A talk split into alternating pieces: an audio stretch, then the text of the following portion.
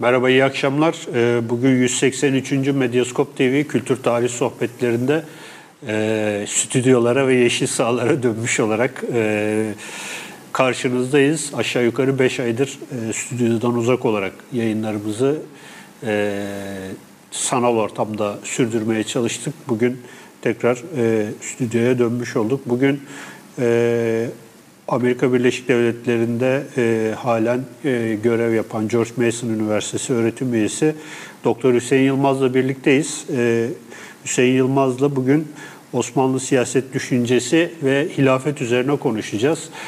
E, bu yayının size ulaşmasında bize destek olan e, Kronik kitaba hemen buradan başlamadan bir teşekkür etmek istiyoruz. E, bugün e, hocam öncelikle hoş geldiniz. Teşekkür E, ederim. E, gene uzaklardan ama fiziksel bir e, yayın yapmış olacağız bugün. E, Doktor Hüseyin Yılmaz aynı zamanda Ali Vural Ak İslam Araştırmaları Merkezi'nde de bir görevi var. Oranın yöneticilerinden Amerika Birleşik Devletleri'nde ve İslam siyaset düşüncesi üzerine bizim yapmayı düşündüğümüz değil mi o zaman? Bir dizi yayın var. Bu e, kavramlar üzerine aslında e, konuşmak istiyoruz ve ilginç bir şekilde e, güncel de bir konu oldu bu hilafet meselesi. E, biz şimdi o güncel tartışmalara zaten çok girmeyeceğiz ama e, böyle de bir çek, e, şey oldu yani e, çakışma e, durumu oldu. E, Hüseyin Hoca bugün e, bu aralar Türkiye'de olduğu için e, bi- bize de konuk olmuş oldu. E, hocam öncelikle e, ilk soruyu ben sorayım, e, daha sonra devam ederiz. E, bir kavram üzerinden bir başlayalım isterseniz. E, hilafet nedir? Hani e, Osmanlı siyaset düşüncesindeki e, yerini ayrıca konuşuruz ama hilafet nedir? E, oradan bir giriş yapalım isterseniz. Buyurun. Davetiniz için öncelikle çok teşekkür ediyorum. Ayrıca şunu da hatırlatmak lazım. Bu da 5. senenin bitirdik. 5. Evet. senenin ilk programı. Evet, evet. Evet, yıl dönümümüz de kutlu olsun bu arada. Sağ olun hocam. Siz- Ha, bu arada şu da ikinci kez aslında Hüseyin Hoca bize Tabii. konuk oldu. Daha önce Geçen de sene de. geçen senede bir yayınımızda e, kendisi konuğumuz olmuştu. Buyurun hocam. O da büyük oranda hilafet merkeziydi. Evet. Belki Evet. bu sefer e, hilafet mevzusunu biraz daha teferruatlı açmamız mümkün olacak. Şimdi sorduğunuz soru çok önemli fakat cevabı çok basit değil. E, çünkü hilafet e, karmaşık bir konu ve üç perspektiften ele alınması gerektiğini düşünüyorum. Birincisi efsanevi yönü. Yani hilafet e, mitik yönü. İkincisi ger, tarihi gerçekliğe tekabül eden yolu. Yani siyasi arenada nasıl e, oluşmuş. Üçüncüsü de teori tarafı. Yani siyaset düşüncesinde nasıl ele alındığı mevzusu. Şimdi kökenlerine bakarsak hilafetin e, kavram olarak Kur'an'dan geliyor. Yani o açıdan e, tarihi oluşumun temelinde e, Kur'an'ın kendisi var. E, pratiğinden ve teorisinden önce. E, daha sonra e, ilk peygamberden sonraki oluşum artı Emeviler ve Abbasiler dönemindeki ele alınışı var. Bu tarihsel hilafet. Üçüncüsü de e, teori. Şimdi bunları teori dediğimiz tabii siyaset düşüncesinde nasıl yorumlandığı değişik e, çevreler tarafından. Bu üçü birbirinden bağımsız değil. Ama e, kronolojik bir sıraya koyduğumuzda dediğim gibi ilk önce Kur'an'dan başlıyor. Daha sonrası e, şöyle karmaşıklaşıyor. Erken dönem İslam tarihinde hangi kavramın e, nasıl kullanıldığına dair, kimler tarafından kullanıldığına dair çok dönem kendi döneme ait kaynaklarımız yok. Yani sonraki e, kaynaklara dayanaraktan e, e, geriye dönüp düşünebiliyoruz. Hilafeti nasıl anladıklarına e, dair. E, ona dayanarak da şunu söyleyebiliriz. Peygamberin ölümünden hemen sonra e, hilafet siyasi söylemin ana kavramlarından birisi haline geliyor. Bu kesin. Fakat e, hakim bir kavram olmaktan ziyade giderek gündemden düşen bir tarafı da var hilafetin. Çünkü ikinci yüzyıldan itibaren e, fakihlerin e, İslam siyasetini yorumlamaya ve ona hukuki bir zemin hazırlamaya başladıkları andan itibaren onların temel kavramı imamet oluyor, hilafet değil. Yani tipik bir fıkıh kitabında ilgili bahis imamet bahsidir. Hilafet bahsi değil. Ama hilafeti biliyoruz ki e, işte Hazreti Ebu Bekir'in ilk defa e, kullanıldığına dair rivayetler var.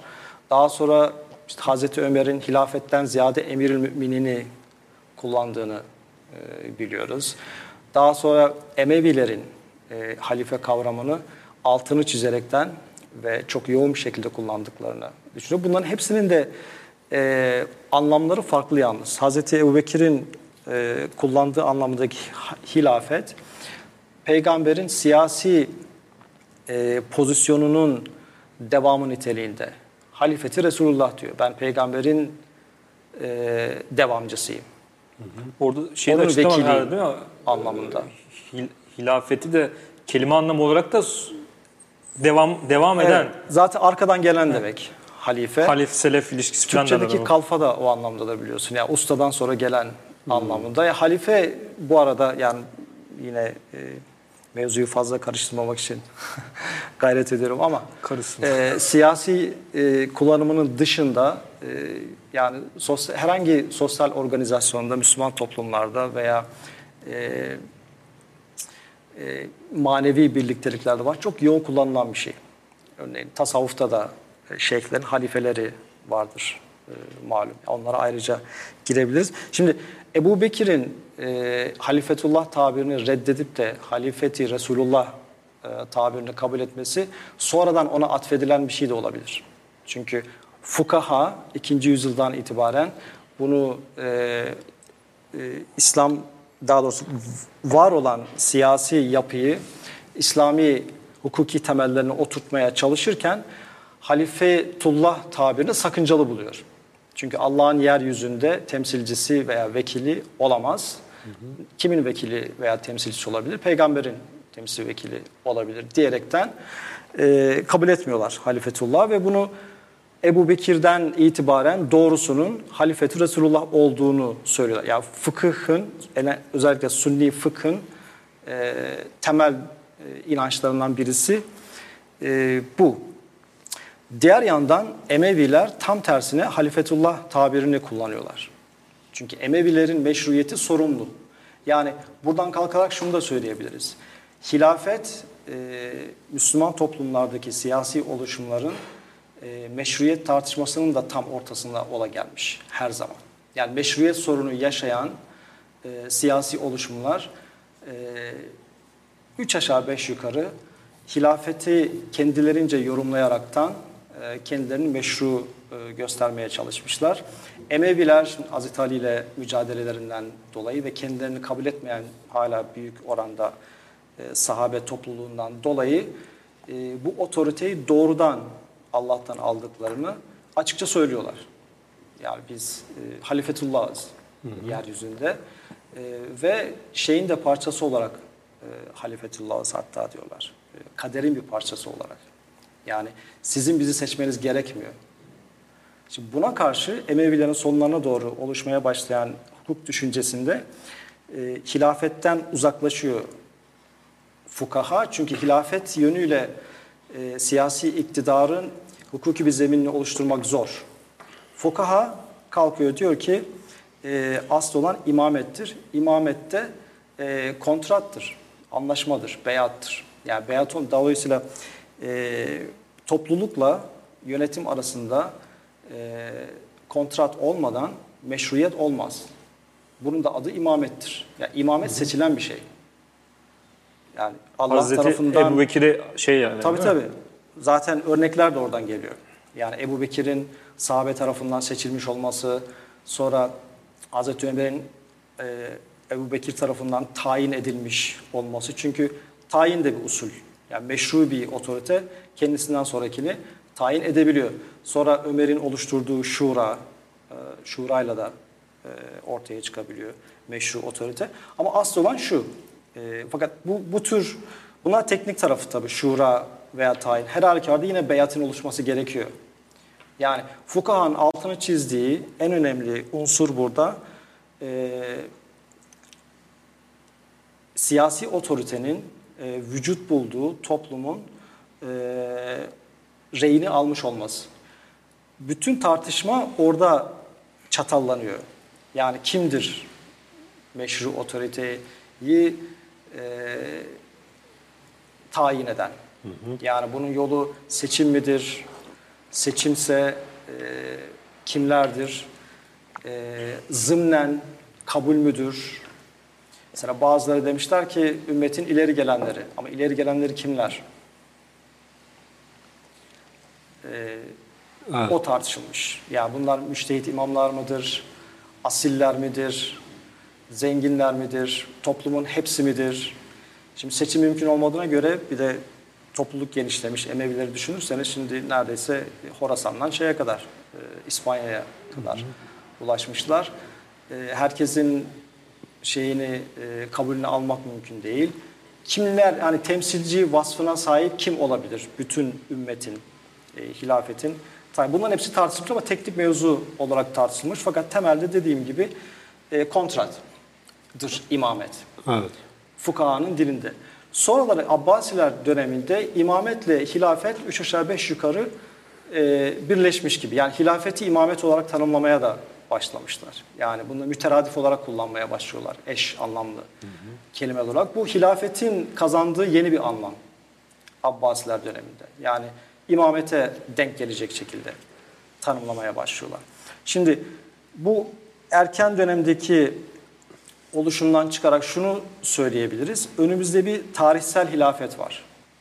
Yani peygamberden sonra başlayan ve işte inişler çıkışlarla veya farklı yorumlarla Osmanlıların sonuna kadar gelen tarihsel hilafet var. Bir de teorideki hilafet var. Yani bu kelamcıların veya fukahanın veya sufiyenin, e, felasifenin, filozofların veya herhangi bir e, düşünürün üzerinde düşünüp e, anlamlandırmaya çalıştığı, anlamaya çalıştığı e, ve çoğu zaman da e, varoluşsal bir şekilde anlamaya çalıştığı, sadece siyasete e, siyasete sınırlandırmadığı bir kavramın tarihi var. O çok daha karmaşık ve geniş bir e, tarih. Bir de onunla alakalı efsaneler var. Hilafetle alakalı. Çünkü düşünürken e, tarihsel e, öncüller, örnekler e, önemli. E, özellikle e, bağlayıcı olanlar. Dolayısıyla Ebu Bekir'e atfedilen hikayeler var. Ömer'e, Ali'ye, Harun Reşid'e vesaire ve peygamberlere yani Hz. Muhammed'den önceki peygamberlere atfedilen örnekler var. Bunlara dayanaraktan hilafeti kendilerince anlamaya çalışmışlar. Yani aslında tek bir hilafet e, şeyinden bahsetmek mümkün değil. Hiç Tarihsel süreç içinde e, ihtiyaca ve politik pozisyona göre tarif edilmiş bir, birden fazla hilafet teorisi var. Var ve sürekli değişiyor. Halen de değişiyor. Evet. Evet Ozan ikinci soruyu senden alalım. Uzun son olunca böyle bir şey oldu değil? Devam edecek misin abi ben sorayım mı? Buyurun. Peki e, Osmanlı öncesinden yine bahsederiz ama biraz da bu Abbasilerde hilafet biraz daha e, karmaşık hale geliyor. Yani bir anda özellikle e, Selçuklularla e, ilişkiye girdikten sonra, daha doğrusu pardon Türklerle ilişkiye girdikten sonra bir maddi anlamda yani e, nasıl diyeyim siyasi bir e, iktidar sahibi olan bir işte yönetici. Diğer tarafta da e, halife dediğimiz bir e, başka bir yönetici oluyor. Böyle iki başlılık gibi bir sisteme geçiyormuş gibi oluyor. Bu süreç nasıl gidiyor? Emevilerden sonraki süreç ondan sonra zaten Osmanlı'ya gelebiliriz herhalde. Orada böyle bir şey, çatallaşma oluyor galiba. Evet. Burada şunu da belki söylemek lazım olayı anlamak için. Ee, hilafet yine üç aşağı beş yukarı diyelim. Ee, çünkü genel bazı genellemeler yapmak zorundayız burada. Çünkü hemen hemen her Müslüman topluluğun kendince tanımladığı bir şey hilafet, kavram. Onlara da girebiliriz bazılarına belki bu e, konuşmada. Ama genel itibariyle şunu söyleyelim. İslam siyaset teorisinde de, pratiğinde de hilafet genelde hükümranlık ünvanı değildir. Yani bazen sultanlık hükümranlık ünvanı olarak kullanılabiliyor. Ee, bazen imam veya imamet bunun için kullanılabiliyor. Hilafet e, genelde dini bir statüdür. Yani hem pratikte hem de teoride. Şöyle ki Abbasiler halife tabirini tabii ki kullanıyorlar. Yani çok altını çizerekten kullanıyorlar. Fakat esas Abbasilerin paylaşmadıkları bir tek ünvan var. O da Emirül Müminin. Yani onu paylaşmıyorlar. Çünkü o Abbasi halifesine veya imamına ne derseniz tamamen ona ait bir şey. Yani önüne gelen halifeyi kullanabilir. Hala da öyle. Kullanıyorlar da. Yani tasavvufi oluşumlarda falan biliyorsun bir sürü halife var. İşte Hacı halife gibi. Evet. Yani, veya herhangi bir ustanın e, şeyi gibi, kalfası gibi. Ama emirül müminini kullanamazsınız e, çünkü o hükümranlık ifade ediyor. Yani o e, toprak e, bütünlüğünde hakim tek bir siyasi unsur var. O da emirül müminin. Yani hatta 8. 9. yüzyıl diyeyim. 9. yüzyıldan itibaren Abbasi e, yönetimi yavaş yavaş parçalanmaya başlayınca işte bir taraftan Büveyhiler çıkıyor, bir taraftan Samaniler e, çıkıyor, Tuluniler çıkıyor vesaire vesaire. E, her birisinin kendine ait ünvanları var. E, işte Rüknüt Devle diyor mesela kendine şey. E, Büveyhiler vesaire Evet. bazıları İmamut Devle falan diyorlar ama hiçbirisi Emirül Müminin tabirini kullanamazlar. Halifeyi de kullanabilirler. Kullan, sonrakiler kullanıyorlar biraz daha geç Abbasi döneminde. Yani bu halifeyi nasıl yorumladığınıza bağlı ama Emirül Müminini yorumlayamazsınız. Evet. O dışlayıcı bir şey. Sadece o kullanabilir. Yani burada dini e, ünvan e, aslında hani çok e, üzerinde e, titrenilen bir şey değil. Esas olan siyasi ünvan, siyasi şey paylaşılmıyor. Dini e, ünvan bir anlamda Siyasi otorite Evet, paylaşılmıyor. siyasi otorite paylaşılmıyor. Halife de e, özellikle Emevi sonrasında diyelim. Emevilerdeki hilafet kavramı biraz daha karışık. Onlar aynı zamanda hükümranlık e, ünvanı olarak da kullanıyorlar. Özellikle Emevilerden sonra e, hilafet tanımlayıcı bir kavram olarak ortaya çıkıyor. Yani imamsınız veya emirül mümininsiniz fakat nasıl bir emirül müminin olduğunuzu tavsif eden, tanımlayan, açıklayan bir kavram haline geliyor hilafet. Yani halife olmadan da emirül müminin olabilirsiniz. Yani halife iddiasında bulunmayabilirsiniz. Bu sizin meşruiyetinizi bir halal getirmez. Ama eğer belli bir şekilde e, emirül mümin olduğunuzu vurgulamak istiyorsanız işte o zaman halife olduğunuzu e, belirtiyorsun ve o halifetin, hilafetin e, ne anlama geldiğinizi de açıklıyorsunuz o dönemde. Ya mesela şimdi e, bu iki başlık mevzusu en en şey bariz örneği herhalde Memlüklerde oluyor. Halife oraya kaçıyor. Hatta işte şey deniyor ya işte Osmanlı Mısır'ı aldıktan sonra Memlükleri aldıktan sonra e, e, hilafet ge- ge- alındı diye. Orada hem şey var. Siyasi iktidar olarak Memlükler var. Ee, diğer tarafta da halife var. Bir tanesi o işte yerin sultanı, diğeri de dini otoriteyi yani sembolik de olsa onu gösteriyor herhalde. Evet tabii ki. Memlüklere gelmeden önce tabii Memlükleri açıklamak için önce bir Abbasilere biraz Tabii. daha bakmak lazım. Abbasilerin hilafete e, çok vurgu yapmalarının bir sebebi de e, kendilerinin dışında kalmaya başlayan e, dini alanı e, siyasetle mezzetmeye çalışma gayretleri. Evet. O da ilginç bir tarihsel süreç. Çünkü hadisçilerin, fukahanın, daha doğrusu genel itibariyle ulemanın ortaya çıkışından sonra ulema e, dini konularda e, artık üç aşağı beş yukarı bağımsızlığını ilan etmiş vaziyette. Yani en azından söylem olarak. Şimdi Abbasi halifesi, yani Abbasi emir müminini kadılara atayabilir.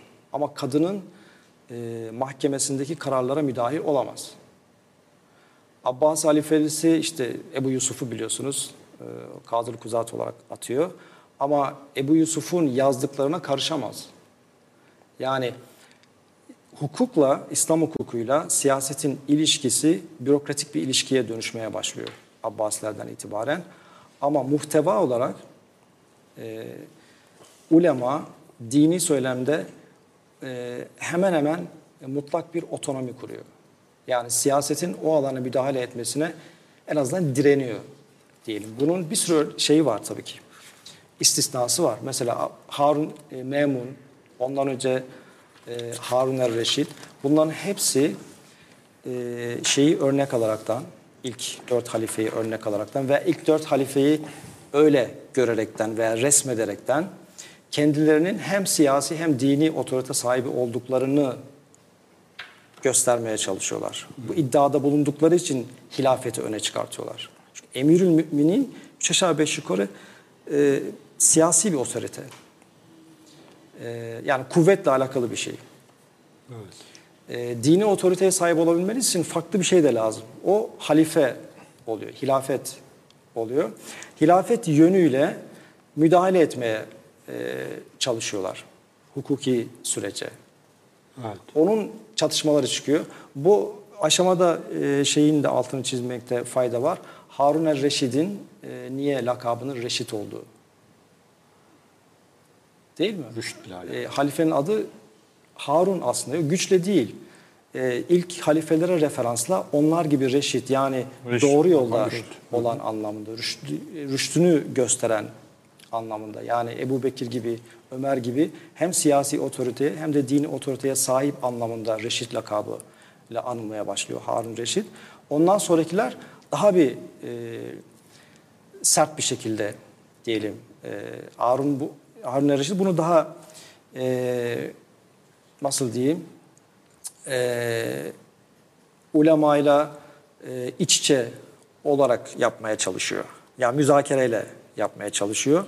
Memun e, veya Mutasım doğrudan müdahaleyle yapmaya başlıyor. İşte Ahmet İbni Hanbel'in e, Kur'an'ın yaratılmış olduğuna dair e, ikrar etmesi için yapılan işkenceler e, vesaire mihne dediğimiz e, süreç bunu gösteriyor. Yani orada ulemanın e, her ne olsa olsun kendi ulemanın kendi arasında bir sürü tartışmaları var. Ama ulema bunu tartışıyor kendince. Yani birbirlerini e, linç etmiyorlar. Ahmet bin Hanbel'le diğerleri farklı farklı düşünebiliyorlar ama bu tartışmaya siyasi otorite müdahil oluyor. Kendince doğru bir karara, teolojik bir karara varıyor ve bunu ilka ediyor. Zorla kabul ettirmeye çalışıyorlar e, ulemaya. İşte bu hilafetin bir sonucu aslında. Yani dini e, din konusunda e, hem teolojik hem e, fıkhi mevzularda en doğrusunu e, siyasi otorite bilir. Yani o otoriteyi eline almaya çalışıyor. Ulema sürekli buna direniyor. Tabii öyle bir şey var değil mi? İslam düşündü yani e, İslam tarihinde öyle bir şey var. Yani bir e, fukahanın bir sürekli bir özellik şeyi de var aslında. Burada Var. böyle bir çatışma yani Evet. çatışmalar da doğuyor. Tabii. Ulema bu özelliği de e, bunu Ebul Fadıl çok güzel vurguluyor kendi kitabında. E, baştan unuttum kitabı şimdi. E, Rebellion ve bilmem ne in Islamic Law diye e, güzel bir kitabı var. Orada ulema e, siyasi sınırların ötesinde bütün e, işte Müslümanların yaşadıkları e, topraklarda kendi içlerinde hukuki bir söylem kuraraktan ve onu koruyaraktan yapıyorlar. Yani e, Sevilla'daki, ya Kurtuba'daki bir fakihle Semerkant'taki bir fakih aynı dili konuşuyor. Ve birbiriyle angaje halindeler. Birbirlerinin yazdıklarını okuyorlar. Ee, yazılan herhangi bir hukuki, e, fıkhi metin e, sirkülasyona girmeden önce pek çok taraflar tarafından okunuyor, reddediliyor, şerh ediliyor e, veya kabul ediliyor. Yani o hukuk dili e, fıkhın otoritesini siyasetten bağımsız olarak kurabiliyor Abbasiler döneminde. İşte Abbasilerin e, hilafeti öne çıkararaktan o alana tekrar e, girmeleri çok da başarılı olmuyor. Ama buna rağmen halife ünvanını kullanıyorlar Abbasiler. Memlüklere geldiğimizde işte Abbasiler yıkılmış e, 1258'de Moğol istilasıyla. E, Abbasi halifesi e, Kahire'ye kaçmış. E, zaten o aşamada Abbas halifenin e, fiili bir gücü yok. Yani Büvey, Selçuklular e, fiili güce sahipler. E, teorik olarak çok fazla bir e, sürpriz, şaşırma falan görmüyoruz aslında. Ya konu üzerinde yazanlarda. Yani hilafet bitti kayıp yani bir şey var tabii ki Cengiz istilasından dolayı e, Abbasi hilafetinin yok olmuş olması bir travma yaratıyor. Fakat hani hilafet yok oldu, bitti e, falan gibi bir şey yok. E, haykırma e, veya bir karamsarlık e, falan yok. Çünkü teorik olarak üç aşağı beş yukarı devam edebiliyor hilafet. Şöyle devam ediyor. Memlükler kendileri de kullanıyorlar. Yani Memlük sultanlarından hilafet ünvanını kullanan bir sürüsü var. E, yani hilafet ünvanı e, Abbasilerin sonlarına doğru artık e, rahatça kullanılabilen bir ünvan. E, o otoritenin dini e, e, vasıflarını vurgulamak için kullanılabiliyor. Ama şunu da farkındalar. Kahire'de yaşayan o Abbasi soyundan gelen bir halife var. Ama bu halifenin e, fiili otoritesi yok. Sadece şimdi saygınlık e, diyebileceğimiz gerektiren bir otoritesi var. O da çok ilginç değil mi yani O öyle kadar. bir duruma düşmesi Koruyorlar. değil mi yani o Evet. şeye düşmesi e, sembolik anlama düşmesi de ilginç yani. İlginç e, çünkü zaten do- 10. yüzyıldan itibaren hilafet bölünmüş vaziyette. Yani o dönemki en önemli tartışmalardan birisi de e, Müslüman toplumunda ve ümmet içinde farklı otoritelerin olup olamayacağı mevzusu tartışılıyor. Zaten bu baştan beri böyle. Yani biraz daha e, kökenlere gidersek peygamberin ölümünden sonraki ilk çıkan tartışma bu. Yani Müslüman topluluğun birincisi e, bir otoriteye ihtiyacı var mı? Ya bundan sonraki kaynaklardan bize iletilen haberler doğru veya yanlış. Bunları e, tefsik etmenin imkanı yok. İşte İbn İshak'a bakıyorsunuz veya Taberi'ye bakıyorsunuz. Bunları detaylı bir şekilde e, anlatıyor. En azından sonrakilerin düşündüğü itibariyle olay bu. Öyle diyelim. E, şimdi peygamber öldükten sonra kimileri diyor ki gerek yok. Böyle bir şey ya. Peygamber öldü bitti. Evet. Kendi başımızayız. Bazıları diyor ki e, Ensardan bir tane olsun, muhacirundan bir tane olsun. Yani demek ki sahabe arasında farklı düşünceler var. Bu şunu gösteriyor. O dönem itibariyle oluşmuş tek bir düşünce yok. Bazıları diyor ki yok olmaz. Tek bir tane olacak. Yani hiç olmaması gerektiğinden farklı otoriteler olması gerektiğine kadar farklı düşünceler var. Ve bunları besleyen sonrasında da buraya dayan- dayandıran Sonraki savaşlar da ondan çıkıyor zaten. Sonraki savaşlar da e, ondan çıkıyor. İşte Hazreti Ali'nin e, şey e, hakem olayını kabul etmesi e, vesaire. E, o mevzulara girmiyorum şimdi. Çatallanacak. Ama şu var. E, Ebu Bekir'den itibaren zaten Ebu Bekir'in en büyük öz şeyi e, kendisine e, yani e, takdir edildiği e, siyasi başarısı kendi dönemindeki bu ayrılmacı hareketleri bastırmış olması. Yani Ömer gibi kurumsallaşma, hukuk vaaz etme, e, işte adaletiyle tanınan birisi değildir e, Ebu Bekir. Parçalanma yönüne girmiş ümmeti toparlamasıyla e, bilinir e, Ebu Bekir. Ondan yani Ebu Bekir toparlıyor, tek bir iktidarı kuruyor. O tek iktidar anlayışı artık norm oluyor Müslüman toplum işte. Artık tek bir iktidar olmalı. Parçalanmış olmuyor. Ee, bu böylece devam ediyor. İşte isyanlar, hanedanlar değişiyor vesaire. 10. yüzyıldan itibaren e, artık parçalanıyor. Ve o parçalanmışlık da kabul görüyor. Yani iki şekilde parçalanıyor. Birincisi Mısır'da Fatimiler çıkıyor. Fatimi hilafetini e, kuruyorlar. Onlar da hilafet tabirini kuruyorlar bu arada. Aslında hilafet e, Alevi geleneğe ait bir kavram olmamasına rağmen başlangıcı itibariyle onlar imamet Şi, Şii Evet. yani hanedanlı Tabii, tabii. Fatimi'li şey yani yapmak hilafet lazım. çok merkezi bir kavram değildir. E, Alevi, Şii siyasi İmamet. geleneğinde. Buna rağmen hila, Fatimi hilafetini onlar da kullanıyorlar. Bir taraftan da 10. yüzyılda İspanya'daki Emeviler de e, kendilerini halife olarak tanımlamaya başlıyorlar. Yani dolayısıyla 10. yüzyılda 3 tane çok güçlü yani birbirini ortadan kaldırmaya ya e, gücü olmayan, 3 aşağı 5 yukarı dengeli 3 büyük güç var halife. Yani biz de bazen yanlış da anlıyoruz e, tarihi. Sanki bütün tarih boyunca tek bir halife otoritesi ola gelmiş Osmanlı'nın sonuna kadar gibi. Öyle değil. 10. yüzyılda bitmiş zaten hilafetin tekliği mevzusu. İşte ondan sonra artık e, çok daha rahat kullanılmaya başlıyor halife tabiri. Yani Selçuklular da e, kullanmaya başlıyorlar. Hatta Selçuklular geçen e, seferde bahsetmiştik. E, Kasim-i Emirül Müminin tabirini kullanıyorlar. Yani hilafetin ortağı ve emir mümin o çok daha önemli bir şey. Yani hükümranlığın ortağı haline geliyor Selçuklular. Ya yani o Abbasilerin kabullenmekte daha zorlanacakları bir şey. Çünkü hilafet iddia edebilirsin. Hilafet bir toprak iddiası anlamına gelmiyor. Mesela Fatimilerin biz halifeyiz demesi ve Emevi İspanya Emevilerinin biz halifeyiz demeleri Bağdat üzerinde otorite sahibi oldukları anlamına gelmiyor.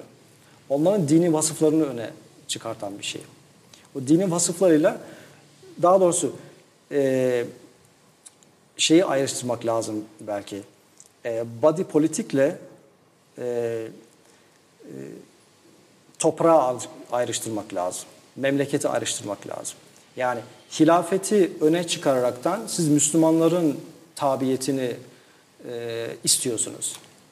Fakat e, size tabi olmayan memleketlerin e, üzerine de doğrudan bir iddiada bulunamıyorsunuz. Bulunamazsınız çünkü orada zaten de facto, bil fiil başka bir iktidar var.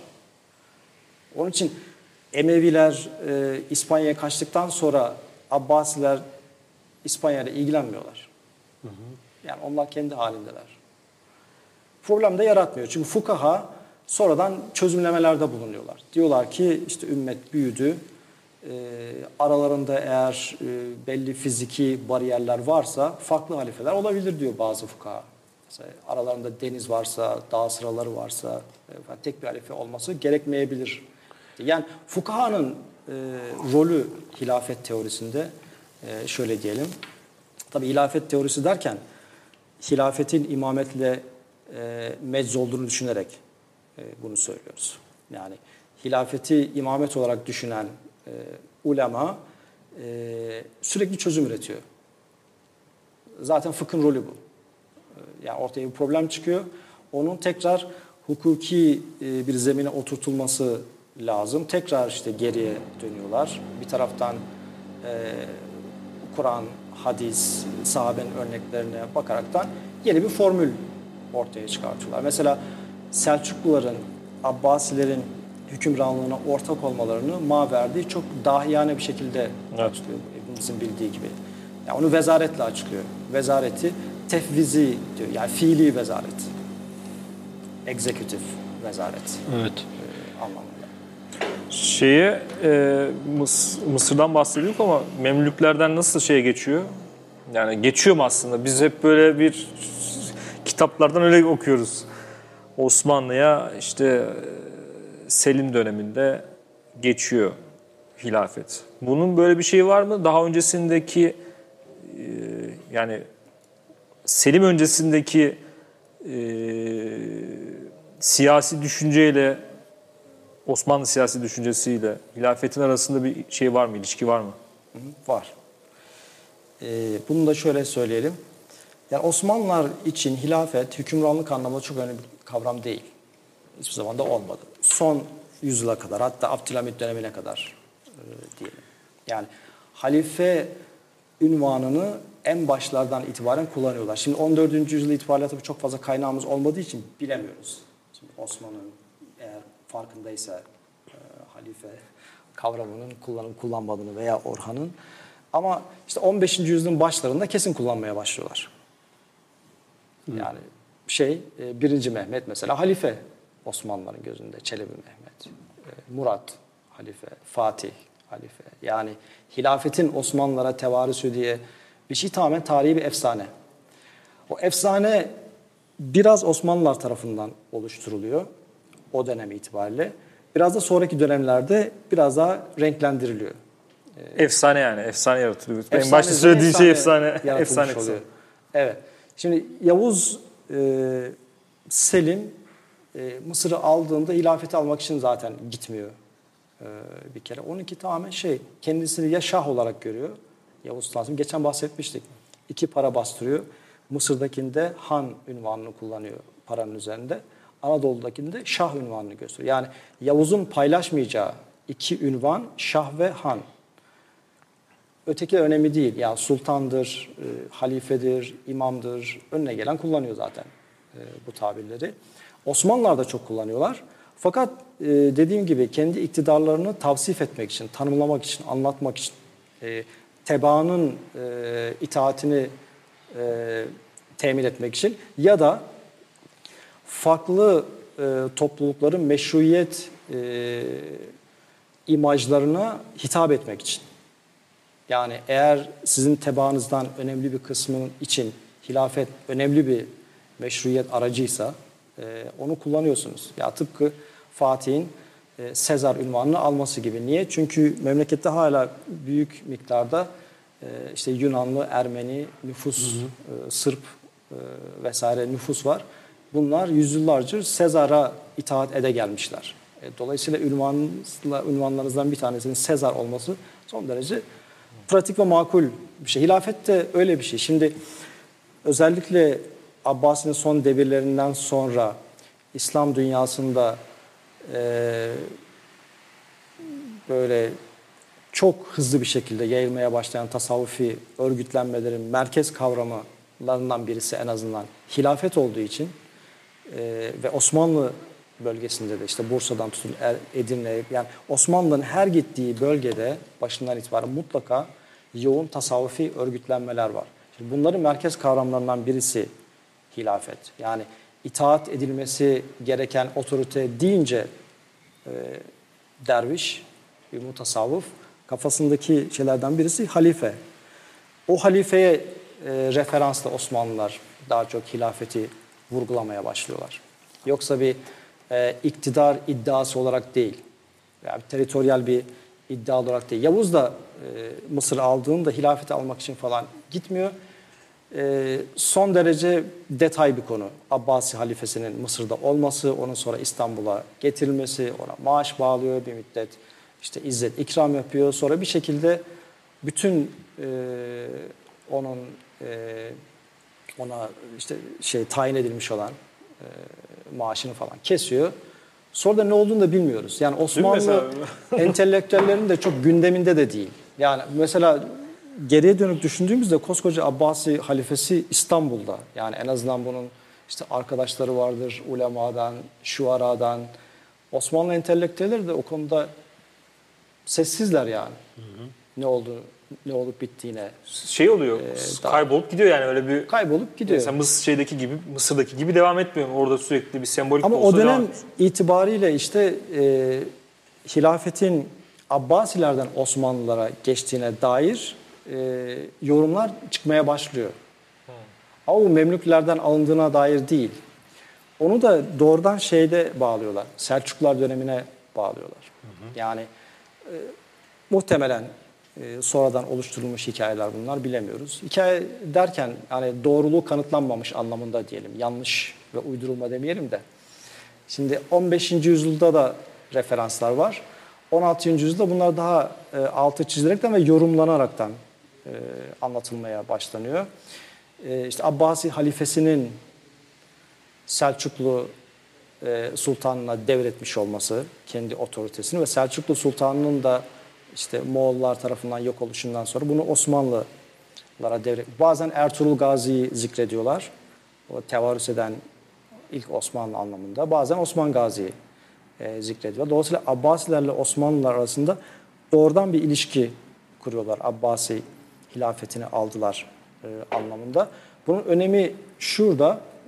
Biraz önce e, dediğim gibi yönettiğiniz toplumun e, meşruiyet araçları önemli. Onlara hitap etmek durumundasınız. Yani onları asimile etmekten ziyade onlar hangi e, meşruiyet e, kavramlarıyla e, veya e, imajlarıyla düşünüyorlarsa onları e, bir şekilde e, kendi meşruiyet aygıtınızı entegre etmek durumundasınız.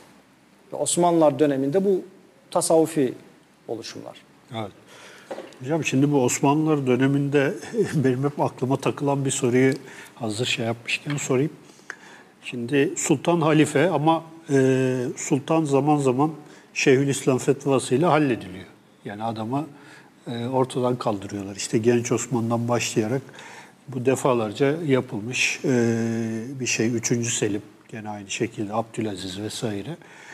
E, şimdi bu nasıl oluyor? Yani ulemayı atıyorsun veya işte sen halifesin ulemayı atıyorsun vesaire. Sonra o ulema gelip senin e, iktidarını son e, vermeye yönelik bir fetva yayınlayabiliyor ve hani siz daha iyi şey yapabilirsiniz. Bütün isyanlarda bir Şeyhülislam fetvası var. Şimdi bu ilişki nasıl oluyor? Yani burada sonuçta demek ki bir aslında e, bir hukuk var. Yani e, o e, bağlandığı şeyin e, siyasetin de kendi içinde bir hukuku var vesaire. Biraz bunlardan bahsedelim isterseniz. Bahsedelim. Şimdi Osmanlı'nın halifeliği e, vurgulamalarının altında dediğimiz gibi e, o dini e, otorite var. Fakat bu bir hükümranlık anlamına gelmiyor dediğimiz gibi. Yani sultan hala ya han ya da şah olarak. Bunlar şey otorite ünvanları. Yani hükümranlık ünvanları. E, ve İslam hukukuna göre hala e, şah ve han derken e, İslam hukukundaki e, formülü imamet hala. Şimdi imametin kontrata binaen olması gerekiyor. Kontratın da karşılıklı bazı mecburiyetleri var. Örneğin şeriatı uygulayacaksınız. Adaleti uygulayacaksınız. İslam memleketini müdafaa edeceksiniz. E, zihnen salim olacaksınız vesaire vesaire. E, bu fıkıh kitaplarının imamet bahislerinde çok geniş bir şekilde anlatılmış. Şimdi hilaf, halifenin alaşağı edilmesi diye bir şey söz konusu değil aslında. İmamın alaşağı edilmesi söz konusu. Hı hı. Çünkü imam e, kendisini meşru kılan e, görevlerini yapmıyor. Veya kendisinden beklenen görevlerini yapmadığı zaman e, pek, e, alaşağı edilebilir. Peki bunu kim yapacak? Mesele burada düğümleniyor aslında. O konuda İslam hukuku çok şey, e, esnek. Yani isyan edilebiliyor. E, veya e, el ehli hal vel akt dediğimiz zümrenin e, kararıyla bu yapılabiliyor. Daha doğrusu net bir prosedür ortaya konmamış. Daha çok hani after the fact dediğimiz e, olaydan sonra karar yapalım bir şeyler. önce, önce idam edelim sonra mahkeme ederiz. karar e, veriliyor. Şimdi ulema Osmanlı'da biliyorsun bürokratikleşiyor bir kere. Yani Osmanlı'daki ulema öncekine nispetle çok daha devlete entegre olmuş. E, dolayısıyla devletin içinde güç sahibi bir e, kurum. Abbasilerden farklı o yönüyle. Abasilerde hani e, kaza hariç, kaza dediğim e, adliye sistemi hariç, onda da çok şey sadece atama yönüyle devletin e, yakın.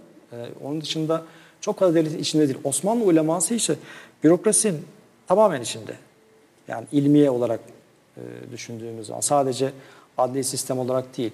Bu onlara ekstra bir güç veriyor. Çünkü şöyle söyleyelim mesela şehzadelerin çoğunun eğitimi ulemanın elinden geçiyor. Yani sultanları eğiten zaten e, büyük oranda ulema e, kesimi. Saraydaki bürokratları eğitenler e, ulema. Dolayısıyla fıkhi meşruiyet Osmanlı'da e, çok daha kökleşmiş vaziyette. Yani o devşirmelerden bile e, eğer asker askeri e, sınıfı hariç tutarsak bürokraside yükselenler mutlaka ulemanın e, rahliye tedrisinden geçiyorlar. Yani o meşruiyet araçlarını ulema e, kuruyor. Şimdi o veya bu sebepten eğer e, ortadaki siyasi çatışmalar sultanın alaşağı edilmesine varmışsa o noktada güçlü olan taraf mutlaka buna hukuki bir zemin bulmak zorunda. O hukuki zeminde e, Şeyhülislam fetvasından geçiyor. Çünkü Şeyhülislam e, bu arada e, ek bir not olarak Osmanlı'da hiç zaman bürokratik makamda olmamış. Mesela Divan-ı Hümayun'un parçası değildir Şeyhülislam. Hı hı. E, hariçte tutulmuştur. O Şeyhülislam'a daha çok bir güç veriyor aslında.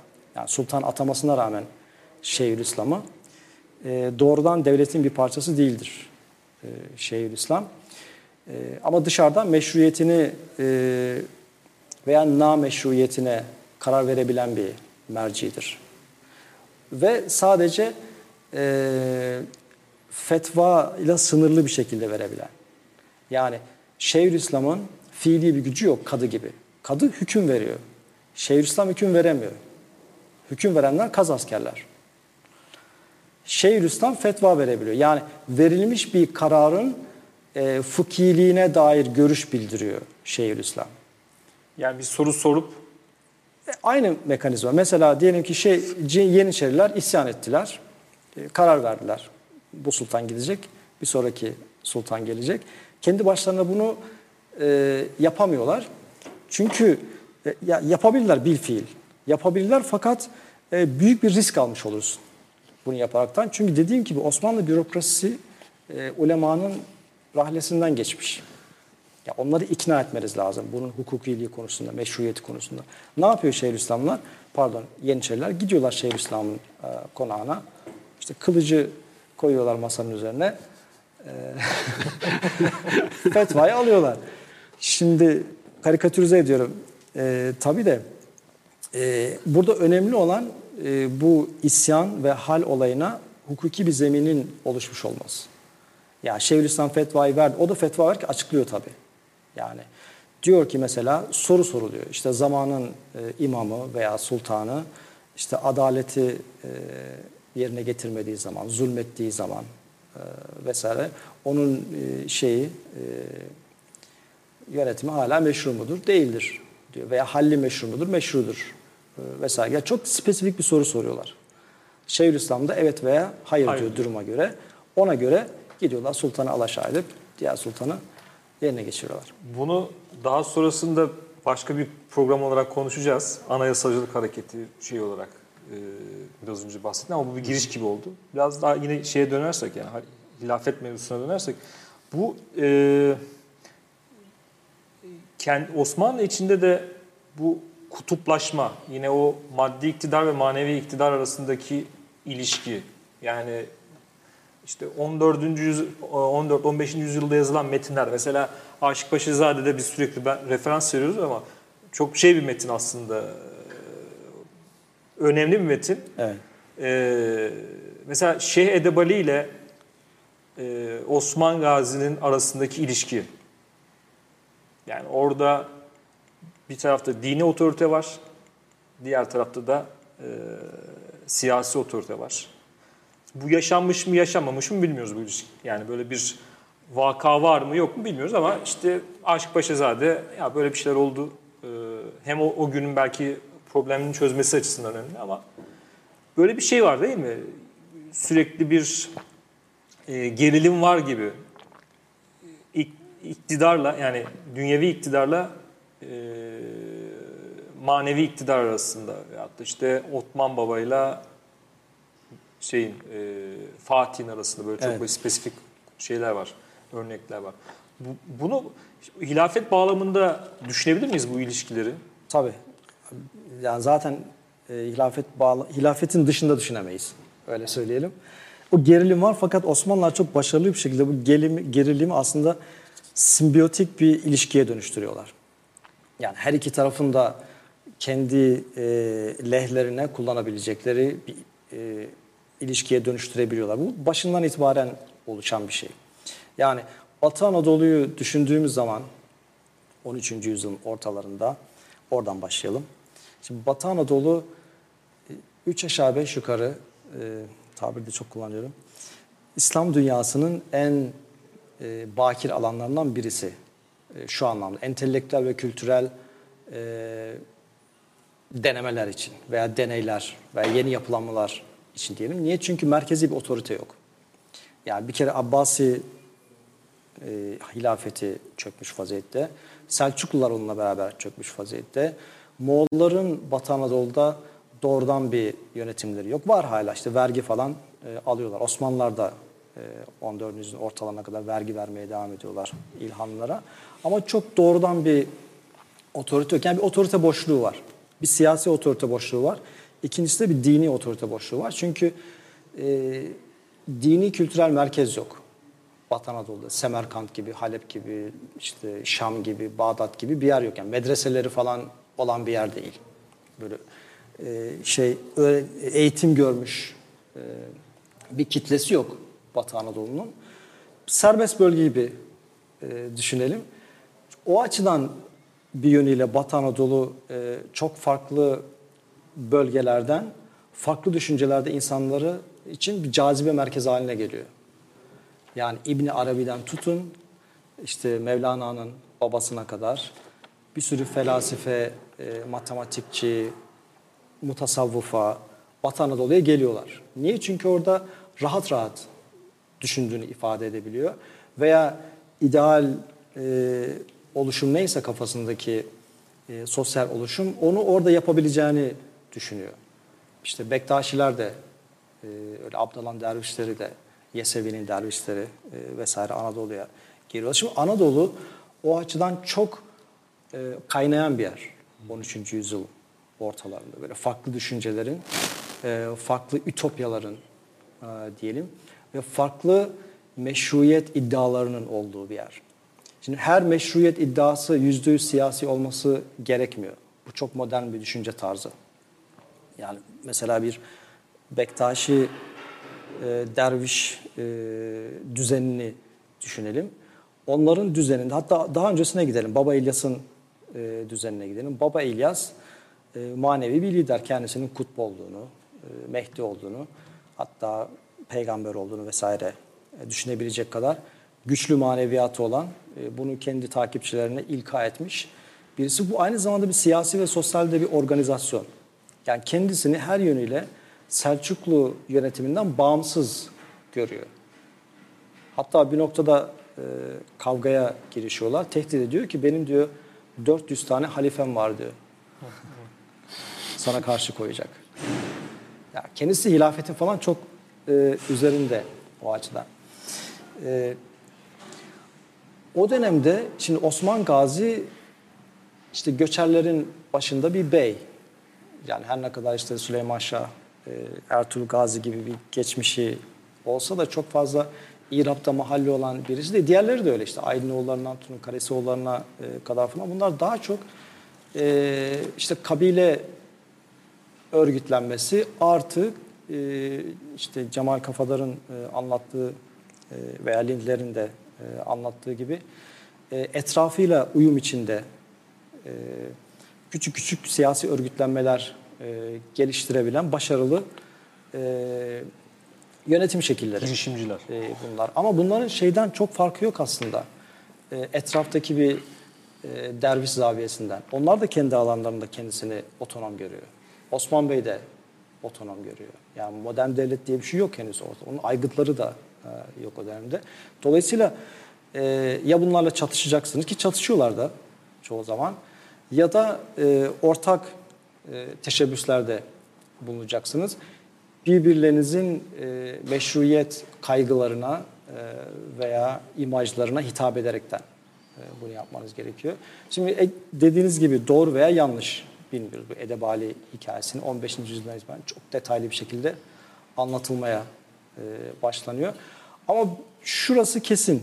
E, Osmanlıların e, uçtaki işte derviş örgütlenmeleriyle ortaklık kurdukları şöylece ortaklık kuruyorlar. E, bu şeyde aslında çok iyi anlatılıyor. Eflaki menakıb namesinde. Yani oradan daha çok projeksiyon yaparaktan biraz Abdalan e, kısmını anlayabiliriz. Çünkü Eflaki e, Mevlana'nın menakıb namesidir e, biliyorsunuz. Çünkü aynı şeyi Mevleviler de e, yapıyorlar. Fakat Mevleviler daha çok şehirsel bir oluşum oldukları için. E, şimdi Mevlevilik'teki tipik anlayış şu. E, hilafet e, hem dünyevi hem manevi otoriteyi kapsayan bir makamdır. Ve o makamın tek sahibi de o anki şey, postneşin. Diyelim ki Mevlana veya sonraki onun e, torunları Bahavelet gibi veya e, Ulu Arif Çelebi gibi. E, diğerleri işte o etraftaki beyler, sultanlar falan e, bunların şey e, vezirleri diyebilirsiniz. O kullandıkları tabirlere e, değişiyor. Bazıları işte gazil guzat diyorlar. Yani siz e, veya Sultan-ı Guzat diyorlar. Yani siz o halife makamına bağlı onun sadece siyasi e, kolunu icra eden e, bir otoriteyi temsil ediyorsunuz. Yani esas büyük otorite şeyde manevi e, otorite. E, o siyasi otorite onun şey uzantısı. Böyle zımni bir anlaşma oluşturabiliyorlar. Hem Mevleviler e, daha sonra da şeyler e, Abdalan örgütlenmeleri. Hatta şey biliyoruz Ulu Arif Çelebi'nin bölgedeki bütün beylikleri tek tek ziyaret ettiğini, onlardan biat aldığını biliyoruz. Hatta İlhanların yanına falan da gidiyor rivayetlere göre. Onun da şeyini alıyor. Buradaki an, zımni anlayış e, şu. Pratikte çok fazla bir problem yaratmıyor bu. Yani diyelim ki Aydınoğlu ile şeyin arasında öyle çok güzel bir hikaye var. Aydınoğlu e, Mehmet Bey sanırım şu anda emin değilim. Onu e, Sultanı Buzat olarak tanımlıyor Mevleviler. O da Mevlevi e, postnişini o andaki işte manevi baba olarak görüyor. Yani hilafet bu arada tabii sadece hilafet kavramı etrafında düşünülen bir şey değil. O Mevlevilik'teki baba da veya Bektaşilik'teki baba da aslında halifeliğin şey, Türkçesi e, o an itibariyle.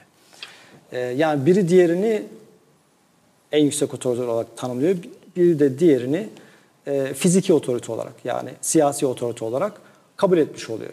Hatta atamış oluyor. Bu yani bir kabul iki taraftan da. Karşılığında ne olmuş oluyor? Bu siyasi otorite bu derviş örgütlenmelerine e, şey veriyor, imtiyazlar veriyor. İşte vakıflar e, tayin ediyorlar. Onlar gelip tekkelerini e, açıyorlar. Bunlara topraklar tayin ediliyor ve vergi geliri tayin ediliyor. E, karşılığında da onların meşruiyetini almış oluyor. Osmanlı, e, işte Osman Gazi ile şey Edebali arasındaki ilişki de büyük oranda böyle bir şey.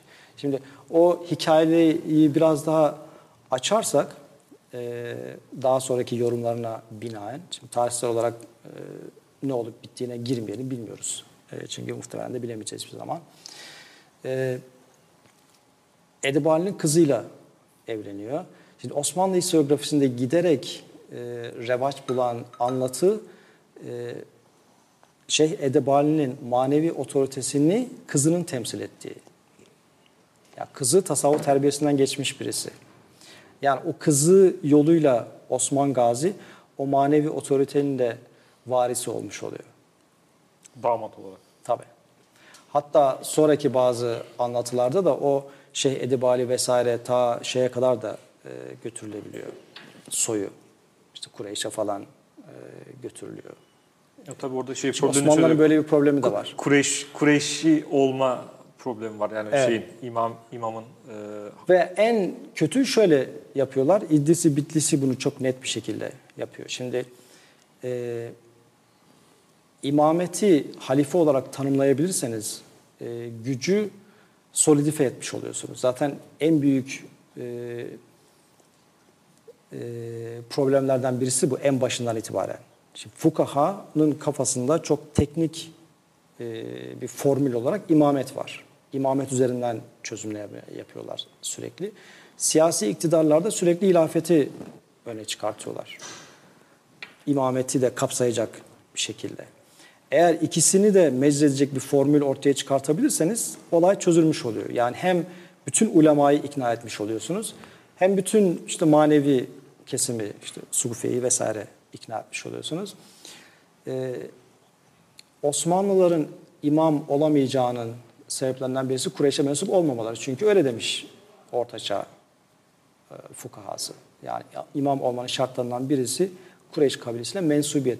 Daha sonra bazıları işte İbn Haldun gibi vesaire o Kureyşiliği şart olmaktan çıkarmış. Hani Kureyş orada illa kabile değil güç güçtür. Yani hangi kabile güçlüyse ona ait olması gerekiyor vesaire gibi. Ama o çok da revaç bulmuş bir görüş değil. E, bu durumda ne yapman gerekiyor? Bir şekilde e, o meşruiyeti peygamber dönemine bağlamak gerekiyor. Bunu Bitlisi çok e, ondan sonra da mesela Bali Efendi gibi e, başka sufiye çok dahiyane bir şekilde e, yapıyorlar. Manevi silsile oluşturuyorlar. Yani fiziki bir silsile değil de manevi bir jeneoloji oluşturuyor. E, çünkü e, işte Edebali vesaire onun şeyhi, şu onun şeyhi bu. Şimdi Osman Gazi'nin manevi silsilesi şeye gidiyor bu sefer. Ebu Bekir'e gidiyor. Evet. Şeyhe de bölüyor. Tabii. Ya o da Kureyş kabilesinden olduğu için sorun kalmıyor. Şeyle de bunda, bu açıdan yaklaşabilir miyiz? Yani bu ş- şecere çıkartma, yani mesela Timur sonrasında ortaya çıkan bu e, Orta Asya siyaset düşüncesinin yarattığı problematik de var. Yani o Evet, biz kesin. işte Timur da yani sonuçta şey e, Moğol e, Cengiz Han'ın şeyi damadı Cengiz Han'ın so- soyundan gelen bir şey damat yani nihayetinde. Ve ona karşı bir işte yine o metinlerde 15. 16. yüzyıldaki metinlerde çok böyle en bariz şey mesela Aşık Paşazade konu üzerine konuştuk. Aşık Paşazade'nin başında girişte bir soy dökümü veriyor. Evet. Ve işte Hazreti Adem'e kadar dayandırıyor. Bu yine bu bağlamda incelenebilir mi? Sonrasında tabii bir de şu- şunu da herhalde bunu da konuşmak lazım. Mesela bu 15. yüzyılda çok büyük bir problemken tarih yazımında 17. 18. yüzyılda yazılan metinler hiç o gün o gün ne varsa onu anlatmaya başlıyor. Mesela Naima e, öyle bir yerden başlıyor hatta Abdi tarihi. Ama 15. 16. yüzyılın başındaki metinlerde o, o e, jeneoloji sorunu yani e, meşru şey anlamında e,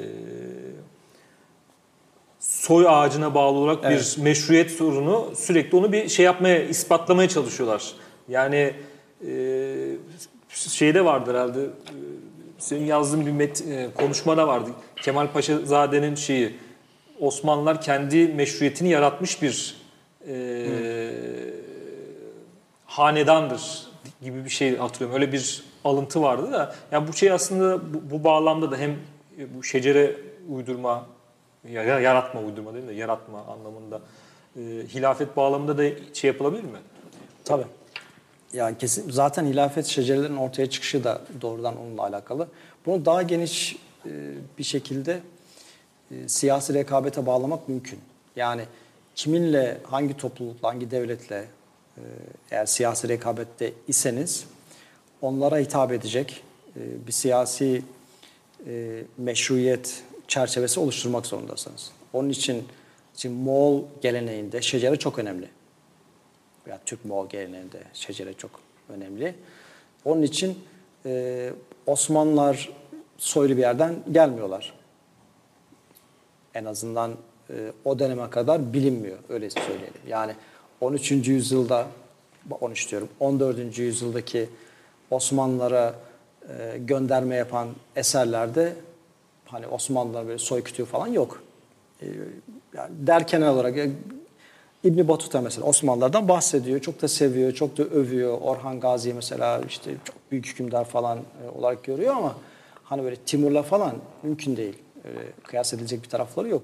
Sonraki e, Timur'la. Gazi bir tarafları yok. Dolayısıyla e,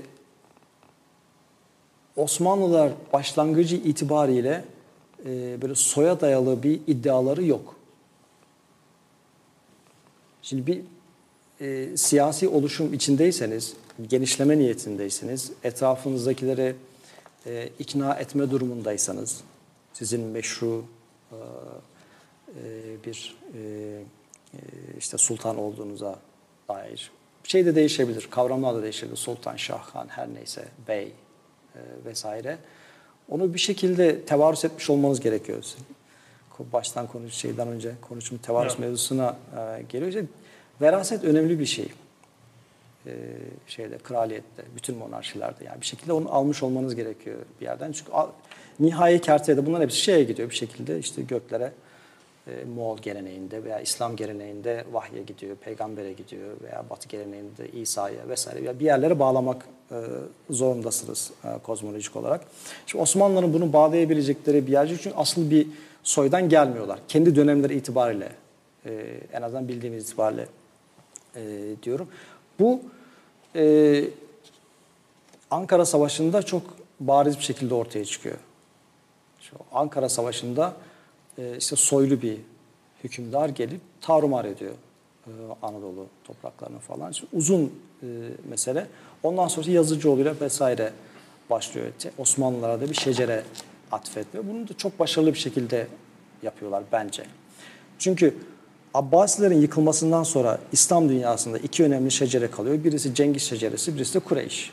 Ya bu ikisinden birisine mensupsanız soylusunuz. Değilseniz çok fazla bir önemi yok.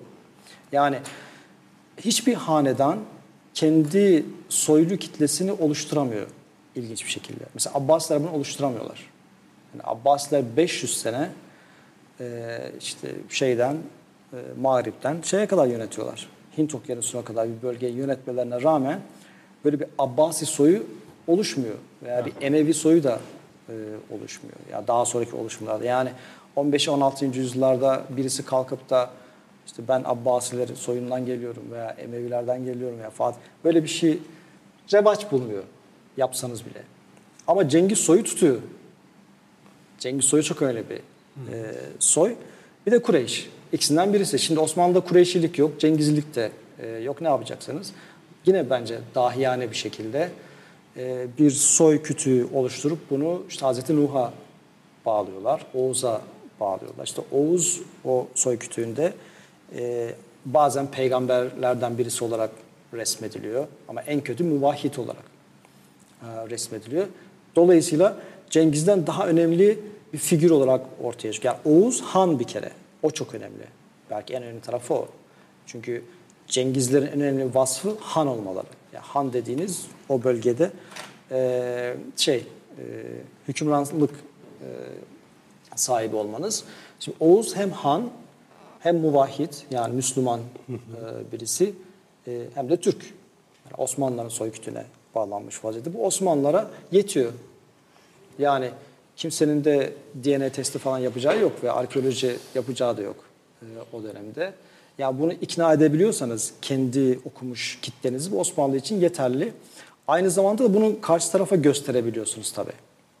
Göstermeniz gerekiyor. Fakat ilk etapta bu Yazıcıoğlu'ndan itibaren işte Aşık Paşazade veya daha sonra e, Neşri, Neşri vesaire veya daha sonra gibi bir sürü tevarihlerde de e, sık sık zikrediliyor.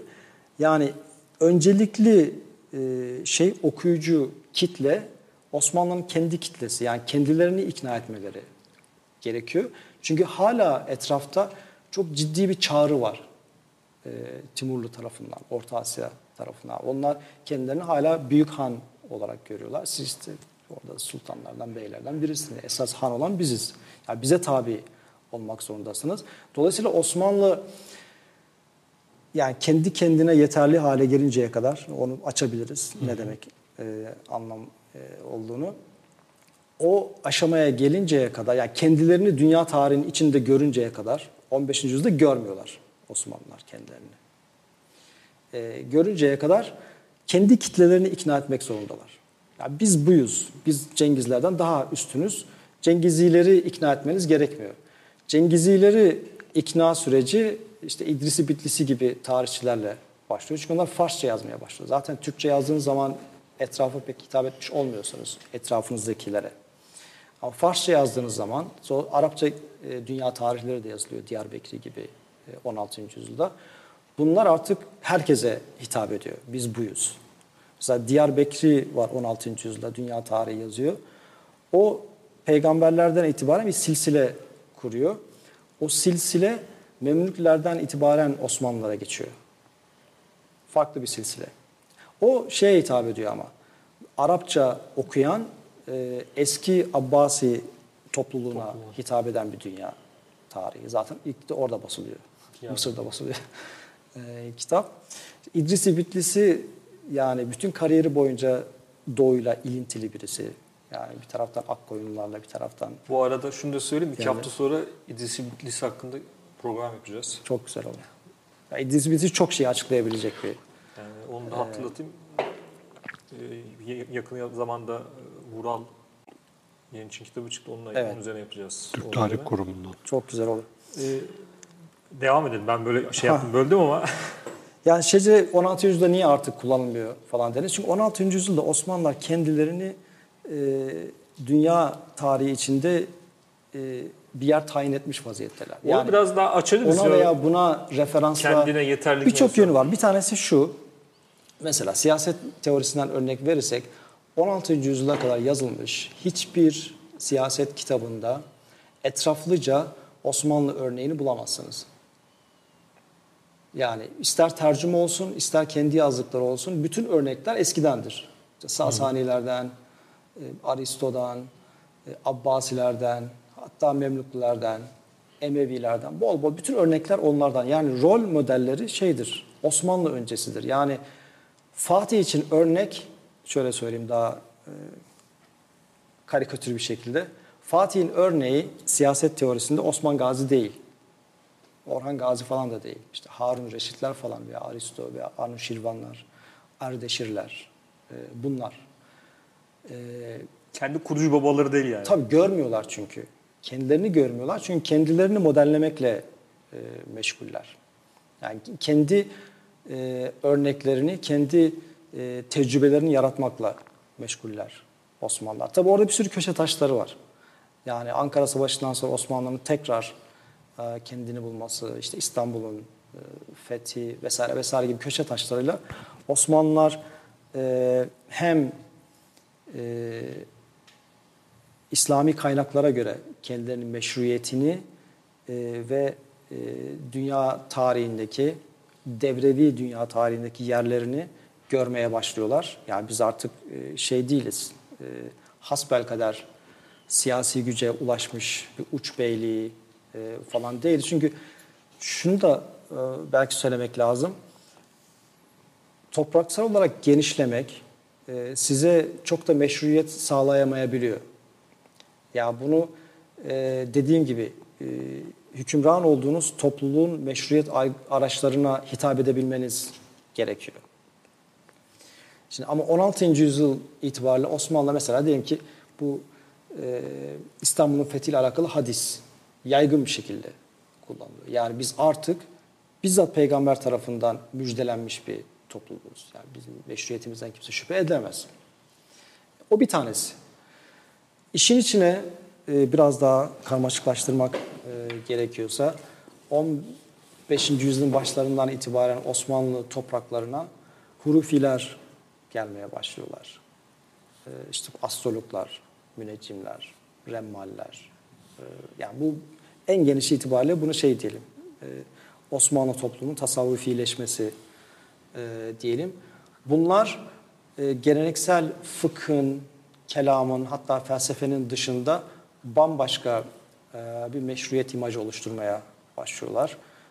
Bunlar kaynakları esoterik bir şekilde, e, batını bir şekilde yorumlayaraktan Osmanlı'nın meşruiyetini ortaya koymaya başlıyorlar. Diyelim işte Kur'an'dan formüller çıkartılıyor. Doğrudan Osmanlı sultanlarını gösterecek. Bunu Bitlisi de yapıyor. Kemal Paşazade de e, yapıyor. Hadislerden Osmanlılara referanslar bulmaya başlıyorlar. Direkt isim olarak veya tarih olarak. Mesela Beyazıt'ın sırf isminin ne anlama geldiğine dair kitap yazılıyor. Yani o tür referanslarla e, Osmanlı'nın e, varoluşsal bir şekilde sultan olarak değil, hanedan olarak tayin edilmiş bir hanedan olduğu görüşü ortaya çıkıyor. 15. yüzyılın ikinci yarısından itibaren. Bu yerleşiyor. Yani artık şecereye falan çok fazla ihtiyacınız kalmıyor o dönemde. Daha daha bir şeye geçti bir üst üst şeye üst evet.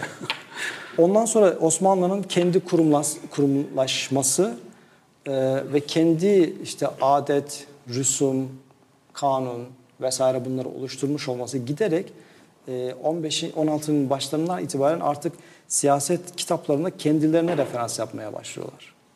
Mesela iyi yönetim nasıl olur? Bu sefer Osman Gazi ortaya çıkıyor. Ya bunu ilk başlatan da şey aslında. İlk başlatanlardan birisi diyelim. İlk başlatan demek belki doğru bir tabir değil. Aşık Paşazade. İşte Osman Gazi'nin e, pazar teftişi hmm. sırasında e, baç koyması e, vesaire gibi kanun vaaz etmesi. Mesela kanun fikri ortaya çıkıyor.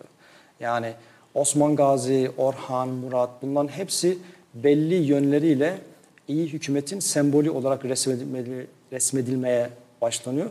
Bunun tabii yine e, başta yaptığımız ayrımı her zaman hilafet konusunda yaptığımız ayrımı e, akılda tutmak lazım. Yani efsane, realite ve teori ayrı ayrı olmakla beraber. E, birbirini etkileyen süreçler. Şimdi Osman Gazi'nin gerçekliğinden bağımsız olarak bunu söylüyoruz. Abi Osman Gazi portresi çiziliyor. Birisi e, bir kere muttaki bir adam. Yani dini bütün. E, çok bilgili değil, e, adil, kanunla iş yapan, gazi. Ya bunların hepsi oluşturulmuş e, imajlar. Yani imajların ne kadarı o dönemden geliyor ayrı bir tartışma konusu. Belki hepsi o dönemden geliyor, belki hepsi sonradan uyduruldu. O tartışmaya girmeden 16. yüzyılda artık Osmanlılar kendi kendilerinin e, rol modeli haline gelmeye başlıyorlar. Dolayısıyla farklı bir şecereye de gerek kalmıyor. O şeceresi kendisi zaten. Ee, ek olarak da hilafete dönersek e, tekrardan. Hilafeti e, artık tamamen manevi bir şekilde yorumu Osmanlı'da kökleşmeye başlıyor.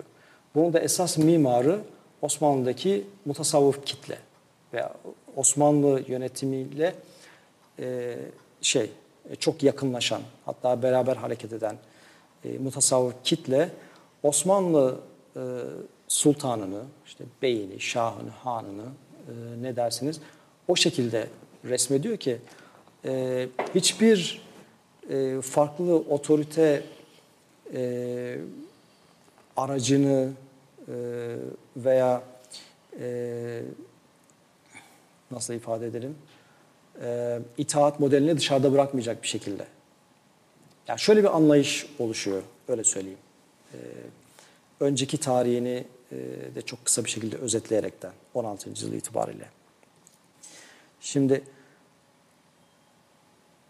tasavvufun örgütlü bir şekilde ortaya çıkışıyla aynı zamanda e, bir otonomi alanı oluşuyor. Özerk bir alan toplum içinde. Bu özerk alanda bunlar aynı ulema gibi nasıl ki ulema fıkhın içine siyasi otoriteyi sokmuyor. Mutasavvufa da manevi alana sultanları siyasete sokmak istemiyorlar. Burası bizim alanımız. Ve şöyle bir anlayış ortaya çıkıyor yavaş yavaş. Bu formül gibi bir şey. Sık sık zikredilmeye başlanıyor. Üç tane otorite vardır peygamberin temsil ettiği. Velayet, nübüvvet, saltanat. Yani peygamber aynı zamanda hem alimdi, hem sultandı, hem de e, kanun koyucuydu.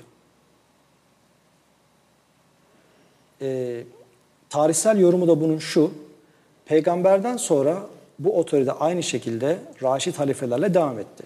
İşte Ebu Bekir, e, Ömer, Osman, Ali böyleydiler. Ondan sonra parçalandı. Nasıl parçalanıyor? Saltanat Emevilerle devam ediyor. Nübüvvet ulema ile devam ediyor. Kolektif bir şekilde. Ulema yani nübüvvet dediğiniz din konusunda e, otoriter bir şekilde konuşmak. Kim konuşabilir? Ulema. E, velayet e, dervişler, Sufiye tarafından devam ediyor. Fakat ortaya çıkan manzara parçalanmış bir manzara. İdeal bu değil. Olması gereken ne?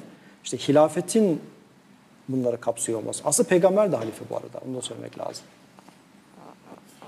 Yani hilafetin esas, esas tanımı o zaten. Kur'an'daki halife tanımı işte Adem peygamber, Hazreti Davut peygamber, Hazreti Peygamber pardon hem peygamber halife. E, Hazreti Muhammed de halife. Dolayısıyla halifenin e, bu anlayışa göre bu kapsayıcı, bütünleştirici otoritesi Hulefai Raşid döneminden sonra üçe parçalanıyor. Şimdi bundan sonraki gayret amaç bunları birleştirmek. Tek bir otorite altında. Kim birleştirecek? İşte Sufiye diyor ki biziz. Çünkü Sufiye'nin şöyle bir anlayış var. Bunu çok net bir şekilde söylüyorlar. Peygamberin en üstün vasfı velayetidir. Nübüvveti değil. Yani Allah'a yakın olması. Çünkü velayet yönüyle peygamber vahiy alıyor. Velayet yönüyle e, Allah'ın vasıflarına mazhar oluyor. Onun e, tezahürü olarak işte ilim ortaya çıkıyor. Yani asıl olan velayet. Yani velayet bir de bilgi teorisine de bunu bağlıyorlar epistemolojik olarak. Yani bunun da mimarlarından birisi Sühreverdi. Sudur mevzusu herhalde orada. Evet. Yani e, işraki e, şimdi bu tasavvufa diyor ki velayetten dolayı e, bütün bilgilerin mah- mazharı olursunuz. E, o bilginin e, gerektiği kadarını e, tatbik edilmesi için insanlara vaaz edersiniz. Her yani tamamıyla da aksedilmiyor şeyde. Yani hem peygamberlikte böyle daha sonraki e, işte velayete ulaşan mutasavvufadaki görüş de e, böyle. Yani bir şeyhin, bir pirin, bir kutbun, bir gavsın vesaire her ne e, derseniz vaaz ettiği, anlattığıyla mazhar olduğu farklı şeyler. Zaten hepsini anlatmakla e, şey de değil, yetkin de değil. Neyse, uzun mevzuyu daha fazla e, uzatmayalım. Anlayış bu. Yani böyle parçalanmış bir otorite var. Bunları birleştirmek zorundasınız. E, fakat bu ancak ve ancak velayetin altında birleşebilir. Yani saltanat ve nübüvvet velayete tabidir. Osman Baba bunu söylüyor Fatih'e karşı. Değil mi? Yani, Yani- onu zikretmiştin e, başta o gerilimden dolayı. İşte bütün bu gerilimleri Osmanlı e, yaşayıp bunu kendi lehine tekrardan e, kurgulayabiliyor. Osman Baba örneğinde de böyle. Yani onlar, o hikayeleri de bilmiyoruz tabii. Çünkü kaynağı şey bir velayetname. Osman Baba velayetnamesinden geliyor. E, ne derece gerçek olmuştur bunlar bilemiyoruz. Defalarca Osman Baba Fatih'le karşılaşıyor. E, son derece e, bazen tahkir ediyor e, Fatih'i. Bazen Fatih onu tahkir ediyor. Tahkir etmesinin neticesinde işte e, kerametinden dolayı cezalandırılıyor vesaire. Daha sonra anlıyor esas babanın olduğunu yani halifenin ve otoritenin sahibinin e, olduğuna dair. Ama Osman Baba bunu çok net bir şekilde söylüyor. Mesela diyor ki e, nübüvvet velayete ısmarlanmıştır diyor. Yani nübüvvet velayete tabidir. Saltanat da e, velayete tabidir. Şimdi bu artık yaygın bir anlayış haline gelmiş 16. yüzyıl itibariyle. Sührevelilerden başlayaraktan. Bunu Mevlana da söylüyor. Molla Fenari de söylüyor. İşte Fatih dönemindeki Musannifek de söylüyor vesaire. Hal böyle olunca buna da hitap etmeniz gerekiyor. Ya bunu nasıl hitap edebiliriz? Ya reddedersiniz, farklı bir ilafet anlayışı geliştirirsiniz ya da Osmanlı Sultanlığı böyle resmedersiniz. Kapsayı, kapsayıcı bir Yani o sorunun çözümü mü? Tabii Osmanlı Sultanlığı sufi terminolojiyle yani tasavvuf e, fi kelimelerle e, mutasavvıfların anlayacağı ve kabul edebileceği bir şekilde halife olarak resmetmeye başlıyorlar. Evet. Mesela kutup diyorlar Osmanlı Sultanı için. Ya şey de söyleyebiliriz mesela geçenlerde birkaç hafta evvel Kornel Hoca da konuk oldu. Onda da kehanet imparatorluk mevzusu üzerine konuştuk.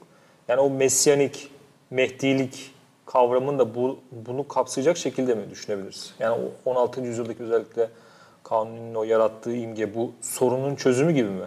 Kesinlikle düşünebiliriz. Çünkü bunlar hilafet o kadar kapsayıcı bir kavram ki yani saltanatı ve nübüvveti kapsadığı gibi işte Mehdiliği de kapsıyor. Çünkü peygamberlik de onun içinde. Peygamberler esas halife olanlar peygamberler zaten. Yani hilafetin örnekleri peygamberler öyle düşünelim. Ya saltanatın örnekleri işte Anuşirvan olabilir. Saltanattan örnek verirken bir siyaset kitabı şu örnek olarak Anuşirvan'ın adaletinden örnek verebilir ama hilafetten örnek verecekse bu Süleyman'dır, Davut'tur, Adem'dir e, vesaire. İşte Mehdi de yani peygamberler silsilesinden e, en azından şey diyelim peygamber peygamber değil de sünni e, teoriyle ona yakın e, bir otoriteyi temsil ettiği için e, yine Allah'ın halifesi olarak gelecek e, yeryüzüne. O konuda da mesela çok enteresan tartışmalar var. E, yani o konuda da gerilimler çıkıyor. Mesela e, Süleyman e, sohbeti seven birisi ulema ve süleha ile. Toplantılardan birisinde e, bunu iki değişik kaynaktan okudum muhtemelen doğru. E, katılımcılardan birisi şey soruyor. Demek ki o zamanlar Mehdi düşüncesi revaçta. Diyor ki sultanım diyor e, işte halife falan nasıl hitap ediyorsa unuttum şimdi. E, günümüzde diyor Mehdi çıksa diyor tabi olur muydunuz? Tuzak, tuzak soru. Çünkü Süleyman otoritesi artık çok kapsayıcı bir otorite. Yani Süleyman öyle bir şekilde resmediliyor ki hem manevi hem e, maddi otoriteye sahip. Yani hem sultan hem halife hem bütün kavramları kapsayıcı bir şekilde hilafetin içine yerleştiriyorlar 16. yüzyıldan e, ki müellifler. Bunun içinde mutasavvıflar da var. Hatta fakihler de var. Mesela Ebu Suud'un e, hilafeti kübra e, tabiri genelde fıkıh tabiri olarak resmediliyor da ya bundan daha yanlış bir şey olamaz. Tamamen tasavvufi bir tabir. Yani fukaha da artık tasavvufi terimlerle düşünmeye başlıyorlar e, siyaset konusunda. Neyse Süleyman düşünüyor önce falan diyor ki ya muhtemelen diyor tabi olmazdı. Ya nasıl sultanım falan diyor ki e, hadis zikrediyor diyor ki sıddıkların kalbinden en son çıkacak his riyaset hissidir diyor. Yani şeyin farkında tabii ki hemen yani siyaseten doğru cevap vermek için elbette lafım olur, e, tabi olurum demesi gerekiyor ama orada şeyi zikrediyor. Ya muhtemelen diyor gerçekte çıkmış olsa bugün itibariyle olmazdın diyor. Çünkü riyaseti bırakmak kolay bir hadise değil. Evet. Yani hilafet e, kapsayıcılığı kadar sorun çıkaran da bir şey. Çünkü bütün otorite kavramlarının üzerine yerleşiyor. Ama tabii Süleyman'ın etrafında e, ona yakın e, hem e, fıkhı, işte hem hurufiliği, hem tasavvufu, felsefeyi bilen çok insan olduğu için tarihli, tarihsel örneklemelerle de beraber Süleyman'ı hiçbir açıdan e, meşruiyeti sorgulanamayacak bir şekilde resmetmeyi başarıyorlar. Lütfü Paşa da öyle. Mesela yine Lütfü Paşa'nın bir e, risalesi vardı hilafet üzerine, daha doğrusu imamet üzerine. O da hem hilafet ve imameti zaten eş anlamlı olarak kullanıyor e, büyük oranda. Oradaki iddiası şu e, Lütfü Paşa'nın, bir güncel bir tartışmaya cevap olarak yazıyor. Diyor ki işte günümüzde bazıları diyor işte Kureyşilik meselesinden bahsediyorlar. İşte sultanımızın meşruiyetin e, meşru mudur, değil midir e, vesaire falan. Ondan sonra tartışmaya başlıyor. İşte Osmanlı sultanı meşru mudur, değil midir? E, imam mıdır, değil midir? Daha doğrusu esas e, vaz ettiği soru bu. Tabii ki e, imamdır diyor. İmam olmak için diyor tek bir şart lazımdır diyor. O da kuvvet. Nüfus. Evet. Nafiz olması gerekir diyor. Hatta ve hatta diyor ulemamız demiştir ki diyor İslam bile şart değil. Tabii. Lütfübaşı da öyle düşünüyor. Yani bir insanın e, imam olması için e, tek gerekli şart gücünü icra edebiliyor olması. Evet. İlginç bir şeymiş. Hikayeymiş. Bunu anayasalcılık konusunda Bunu, Evet, burada biz- bir bir virgül sonraki koyalım hocam. programda devam ettiririz. Buradan devam ettiririz. Çünkü bu e, seride sizi tekrardan e, davet edeceğiz. E, bu, bugün şimdilik bir virgül koymuş olalım. Hocam çok teşekkür ederiz. Bu Ben güzel bir e, sohbet oldu. Sizinle de yeni sezonu açmış olduk. Stüdyo sezonunu umarım tekrar e, evlere dönmek durumunda kalmayız ama dönersek de zaten yayınlara devam edeceğiz. 183. yayınımız e, burada sona eriyor. E, konuğumuz Doktor Hüseyin e, Yılmaz'a tekrardan teşekkür ediyoruz. Bizi izlediğiniz için de ayrıca teşekkür ediyoruz. Kronik kitaba da bize destek olduğu için tekrardan bir teşekkür edelim ve iyi akşamlar dileyelim.